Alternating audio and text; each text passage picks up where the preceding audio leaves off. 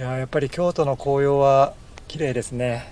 綺麗ですね。うん。今年はちょっと遅いらしいですけどね暖かくて、ね今年は本当に暖かいですもんね。ねでも綺麗ですね。綺麗ですうん。ねやっぱりもう京都来たかったんですよね本当に。うん、うん。もう久しぶりに来れてすごい嬉しいんですけど、はい。私も嬉しくって、うん、浴衣を着てきました。ああれですよね。あのソワさん、はい。前京都行ってましたもんね。そうなんです。そこでねちょっと着物生活に突入するきっかけをいただきまして、どなたにきっかけをいただいいただいたんでしたっけ？たまさんです。たまさんですか。そうです。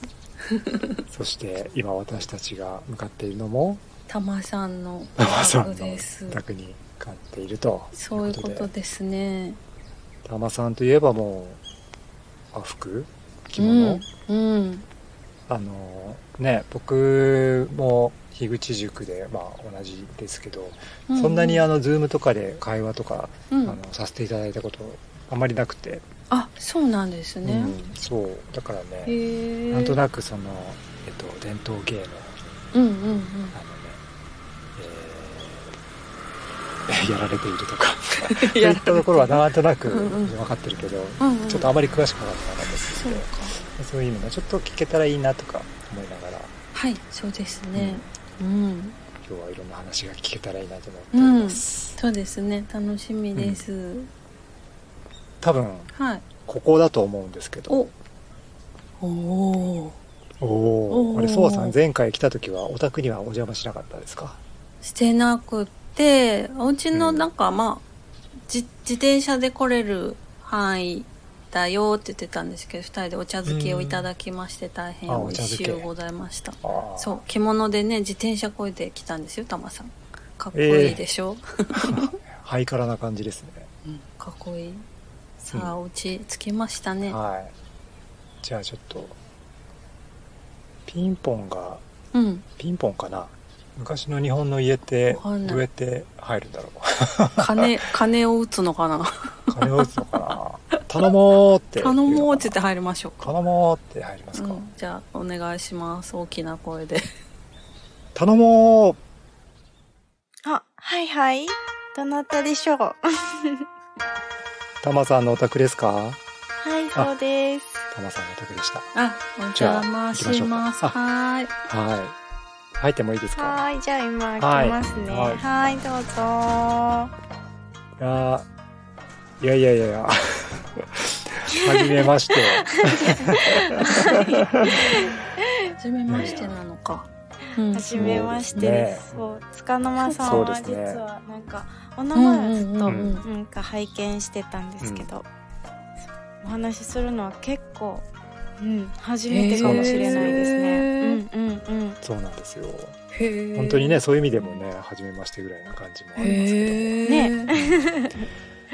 そう。じゃああのうんうん。あの座らせていただいてもよろしいですかねあ、すいません。おすすめません。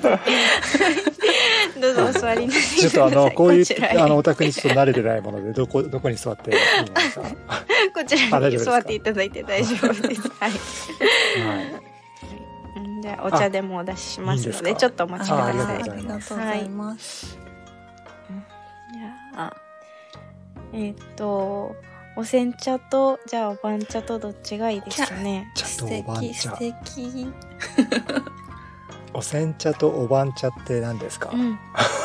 あ、緑のお茶と、えーっと、茶色いお茶？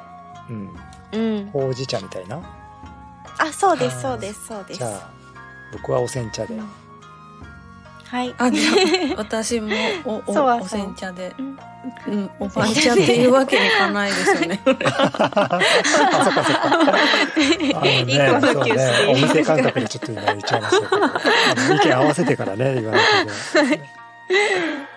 大丈夫ですか？じゃあ、お湯は沸いてるので、はい、入れてきます。ありがとうございます。はい。あれですか？あのお茶漬け食べる時の番茶ですか？あ、そうですね。番茶と言ったり、ほうじ茶番茶とほうじ茶って同じなの微妙に、おおむね一一緒やと思うんですけど、うん。もしかしたらちょっと細かい国が違うかもしれません。そうなんですね、京都のお茶漬けが美味しいではからお茶が入ったのでどうぞ。はい。熱いのでちょっと冷ましてからどうぞ、器もまた、お美しい。いただきます。いただきます。あれ、タマさんって京都で、うんあの、伝統芸能うんと呼んでいいのかもちょっとわかんないですけど、うんうんうん。やね、やられてると思うんですけど、うん。うんどういうことをやられてるってちょっと伺ってもいいですか？はいはいはい。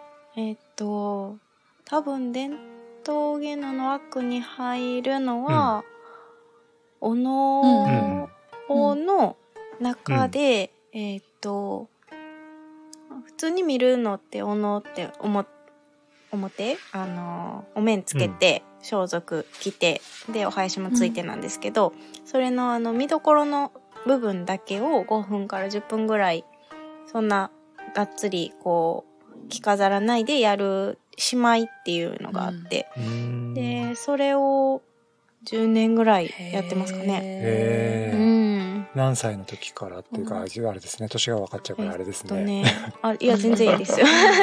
なんか高校卒業して、あの中高の時にその学校に先生が教えに来てくれてはってでーそこでちょっと面白いなと思ってでそ高校卒業して浪人してる時に勉強ばっかりするのもなと思って習いに行き始めへー。あ そうなんだ。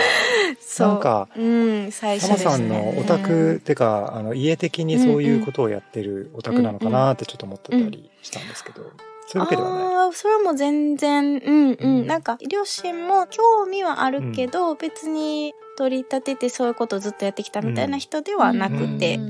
で、たまたま、その、おのの他に、今ちょっと教室が終わっちゃったんですけど、日本舞踊も長く、まあやってて、で、それも、なんか学校で授業で始まったのが途中であの、流派を変えて、で、それは母がネットで探してくれて、教室見つけてみたいな感じだったんですけど、うん。だからなんかサポートをしてくれつつ、なんか私が興味があるところを、なんかこう、探してきたみたいな、続けてきたみたいな感じですね。あそうだったんですね。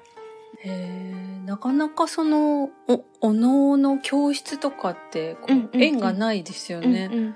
普通に生活してると。そうですよね。うん。うんうんうん。うんうんなかなか飛び込もうってならないですよね。どこにあるの？まずって京都だから、ねえなの、京都は、やっぱりなんか能楽をやってきた歴史が長いから、なんか、その能楽師の先生がたくさんいてはうる。んとで、たくさん住んではるから、うん。だいたいその先生は、あの、自宅とか、まあ稽古場を借りたりとかしてお教えてはることが多くって、でだから能楽師の先生が住んでるところに教室があるみたいな。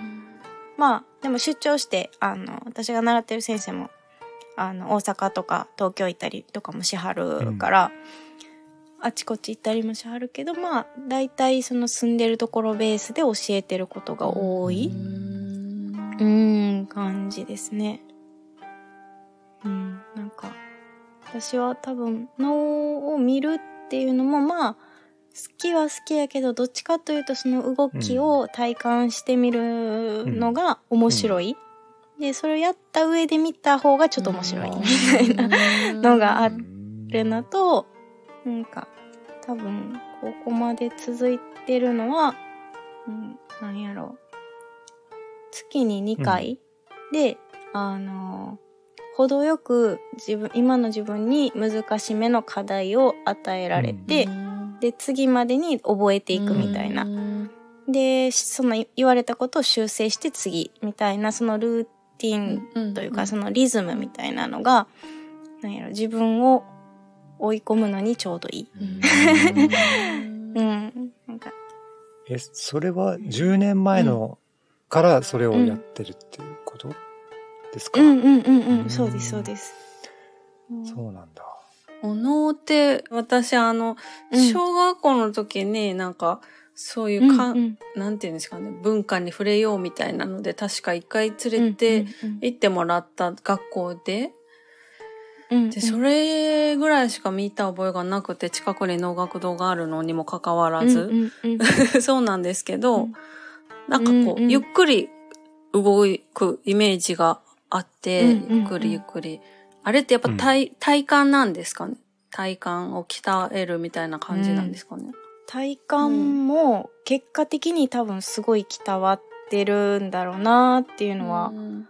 思うんですけど、その動きのゆっくりさっていうのは、うーん、多分一つは始まった時代の影響、うんうん。なんか中世の人たちの舞台上の動きみたいなのの影響と、あとは、うーん、なんだろう、その動きを表に発散させすぎないことで逆に想像させるみたいな。観客のそのイメージの余地を残すのに、その、ゆっくりさみたいなの。うんうん、無駄な、が結無駄を構いい。省いてうんうん省いてみたいなこと。あ、そうです、そうです。もう極限まで省いて、へうん、っていうので、あれぐらいのスピードになってる。えーまあ時代で多分ちょっとずつ変わってはいるとは思いますけどね。ううんん面白い。お能うん見に行こう。今度。めっちゃ近所にあるんですよ。能ああ、楽堂がそうなんで。すね。えちょっと行こー、なんかさ、最近は結構、その、初見でわからないっていう人も多いから、事前に、こう、その内容説明の講座とかを設けてくれてはったりとかすることがあって、それをなんか聞いてからとか、まあ、あとはなんかネットで内容を調べてからとか行くと、ちょっとわかりやすかったり、あとは、歌い本っていう文字がう。書いてあるうんうん本、全部の歌詞が書いてあるから、それを見ると、比較的その拾える単語が多くなるみたいなのはあるかもしれないです。うん。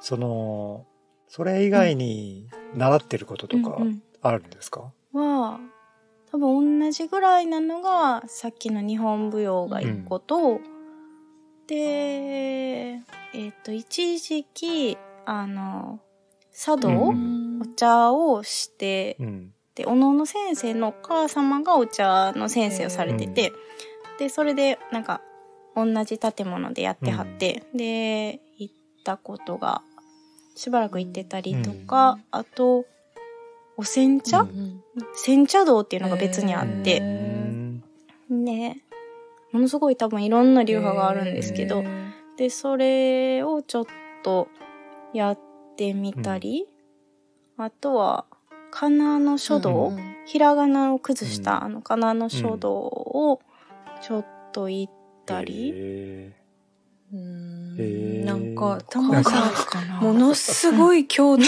満喫してますーよね。ねえ。そう。ずるいずるいって感じ。超。あれですか？もともとその能とか始める前から、そういう日本の文化的なものに興味があったり、なんかそういう環境で育ったりしてたんですか？えっ、と、多分、その、通ってた学校が、すごい、なんか、授業の中に日本舞踊とかお能とか、が、もう組み込まれてたので、それで、日本舞踊が小学校4年生からあったんかな？で、それをやってるうちに興味を持ち始めて、で、それで、まあ、たまたまその習いに行きやすい環境にあっうんうん。たっていうのが、多分大きいのかな。うん。そっから、まあ、道に行ったり、茶道ちょっとやったりとかそういう、うんうんうんうんうんうん。えそうなんか、思い立ったら結構パッて動くタイプではあるので、なんか、まあでも無理になったらパッてやめる。ー なんか、のはある。でそんなその日本の文化結構なんか好きなたまさうんが、こういう日本の文化は好きじゃないみたいなのあったりします。うんうんあー、なんか、やっぱすごい閉塞的なんですよね。うんうんうんで、こう、なんて言うんだろう。例えこないだあって結構ショックやったのが、あの、うん長く習ってた日本舞踊の流派が、そんなに、その、外にオープンなタイプじゃなくて、で、私としては先生に話をしてから、うん。人前で舞ううんみたいな、で、ちょっとそれについての話をするみたいなので、いろんな人に興味持ってもらえたらいいなみたいな感じでやってたけど、うん。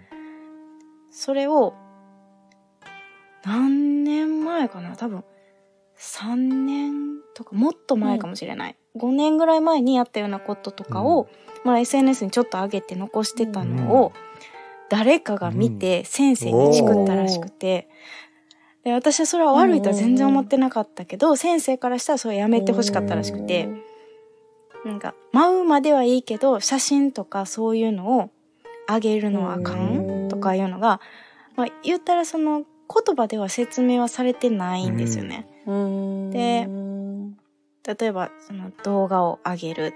で、それについて説明を、自分なりに説明をするとかいうことが、自由な解釈なんていうものを求めてないので、多分してはいけなかったんですよね。で、なんか多分私のその性格的にいろんな人に知ってもらったら面白いなと思ってついやっちゃうんですけど、それがその界隈の人から見ると、ありえないみたいな感じやったりするんだなと思って、ありそうなんか。うん、あとはなんかお茶の世界なんかを見ててもそのルールっていうのに縛られ従うことが最優先になってしまっていて、でもともとそのお茶が始まってきた時の考え方とか、その振る舞い方とか、そういうのの思想があっての今やと思うけど、うんうんうんそこはもうほんまにお稽古とかでは別になんかそういうことは言われたりはしないし、だからそのただお稽古で言われたことをやってるだけみたいなタイプのひ人たちが結構いて、でなんかうまく話が合わない。みたいな。ななんだろうな。楽しんでる感じがしなくて私がその中でうまく楽しみきれない、うん。なんかこううん。囲いがきついっていう感じがして。うん。だからなんかその囲いのちょうど良さを探し求めてこうあちゃこちゃちょっと覗いてはみたいなことを うんしたりしますね。それは茶道うんのその決まり、ルールみたいなものを守ろうとしてる人たちは、その守ることが全てみたいな、そのどういう目的でこういう所作があってとか、うんそういったところを考えるっていうよりは、うんちゃんと型をしっかりと守るっていうことを、そう多分言われたからやってるそれは楽しんでるんですかね、茶道。どうなんでしょうわかんないんです。うんちょっとわからなくてね文化を継承するみたいなうん気持ちが強いのかな。うん。うん、まあそれはねすごくこううん。守っていかねばならないっていうのはあるんかもしれない。そうか。ね、なん。かこうものすごく長いスパンで見た時に、でも変わっていくものだよなーって、こう私は結構思ってしまうから、まあでも、まあ、常にそういうなん。だろう勢力の拮抗はあったん。だろうなっていうのも、うん。まあまあ思いつつなん。ですけどね。うん。面白い。たまさん、すごくこう、うんそういうこう、日本の伝統文化に、あの、深く関わっているけど、すごくその関わる気持ちがポップっていうか、うん。すごく楽しいからやってる。楽しんでるっていう感じがすごく伝わるから、その姿勢でいてほしい。でもそういう人がいた方がね、あの、しうん。新規参入しやすいですよね。あの、私がこう、ね。簡単に着付けもほとんど知らないのに、勝手に着物を着出すみたいな、うん。うんうんね、そういうことが起こりやすいじゃないですか。そういう着方はしちゃいけないのよとか、あ、あのね、うん言われるですよ、絶対。ね。ちょっと着物好きな人に会うと。あらあらとか絶対言ってきますよね。ほんと着付け上手になってから外歩きなさいとか、もうすぐ言われると思うけど、それじゃあもう死ぬまで着ないですよ、敷物なんか。うんううん。ん。うんでももう、ね。それなら、もう着てね。出ちゃえって着物もずっと、う うんん、畳まれているよりは、き着てあげた方が着物としてもね、ほんとほんと。絶対なんか、そうやって思ってタンスの中に眠ってる着物が日本全国いっぱいあります。絶対ありますよね。うんほんとそう。だからこそ中古の着物が、まあ、比較的安いっていうのはありますけどうね。んうん。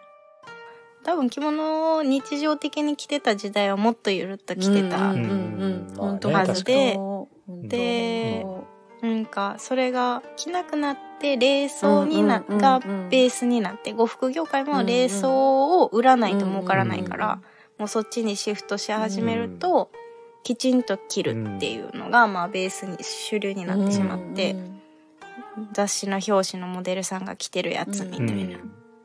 ね、なんか紙入れてピシって後ろで、あの、洗濯バサミで挟んだみたいなやつをね、再現できないですよね。ね、なんか動いたシワがあってこそのなんか美しさみたいなのはね、絶対あるよなーって思ったりするけど、なんか日常の中の動きとか、うん、どうせ平面のものを着てるから、絶対シワになるし、うんうんうんうん。絶対崩れるし、うん、まあだからこそ面白いかなーって思ったりしますけどね。うん。まあその日本の伝統芸能とかじゃなくて全然いいんですけど、なんかメタ認知、客観的に自分見れてないわ、みたいに思う時とかってあります、うんうん。なんか。うん。なんか、見れてるのか見れてないのかよくわからない。ですけど、うーん、うーん、さっきもなんか言った、こう、いろんなことにポンポン挑戦して、で、うまくいかないと、こう、すって、まあ逃げるといううん。感じでやっていくっていうのが、なんやろな。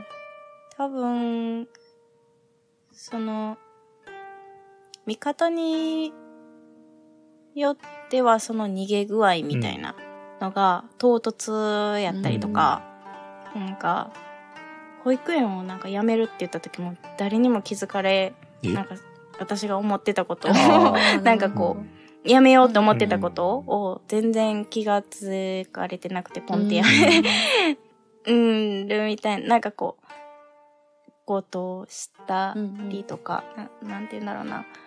なんか、うん、この自分の中の守りたいものっていうのが、こう、結構私の中に大きくあるから、なんかそれに抵触した時に、もう拒否反応的に多分無理なんですよね。で、なんかそれが、うーん、やっぱりなんか物事を長続きさせるときにすごい障害になってたりとか、なんかそんなんするよなぁと思ったり、なんか、そうやってこうパッて動くときに、まあでも、ある程度、なんか保育園辞めるときとかは、その、体がしん、もう無理信号を出してたから無理って思っう。ん。うん。うんて、で、頭ではや、やらなあかん気がするうんみたいな。のとのその拮う抗ん。で、だから、その時点では、ね、どんぐらい見れてるかとかいうのはわかんないですけど、なんか、もう一人の、こう、自分というか、なんか、違う視点で見れるかな、みたいなんで思える時もあるし、もう感覚的に、こう、あ、もう無理、うん。みたいな時もやっぱりあるし、まあでも、それもそれで大事なんかなと思ったりもするんですけどね。うん。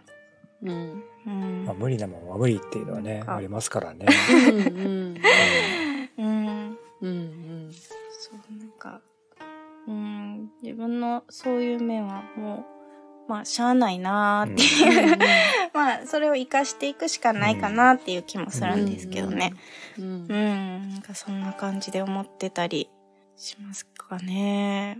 うん。だから、なんかいろんな価値観に触れていくとか、いろんな人の話を、まあ、いろんな人と話したり、とか、こう、いうようなことをしていくという時に、まあ若干障害にはなるよなっていうのは、うん、思う。やっぱ自分のこういいなって思うところには、こうパッて足が向くし、行動ができるから、やっぱ自分に近いものをついつい取り入れてるなっていうのはありますね。うんうんうんまあでも、自分が結構その、傷つきやすい。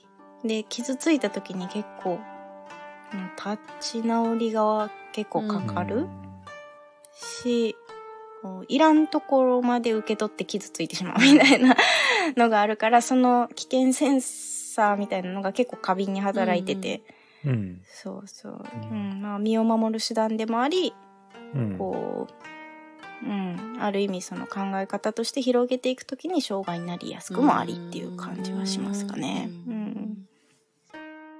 1個目の縁を、の時に結構ストレスやったのは、なんか一緒に組んでた先生が、なんか長くやってる男の先生やったけど、なんか縁に不満があるんですよ。うん。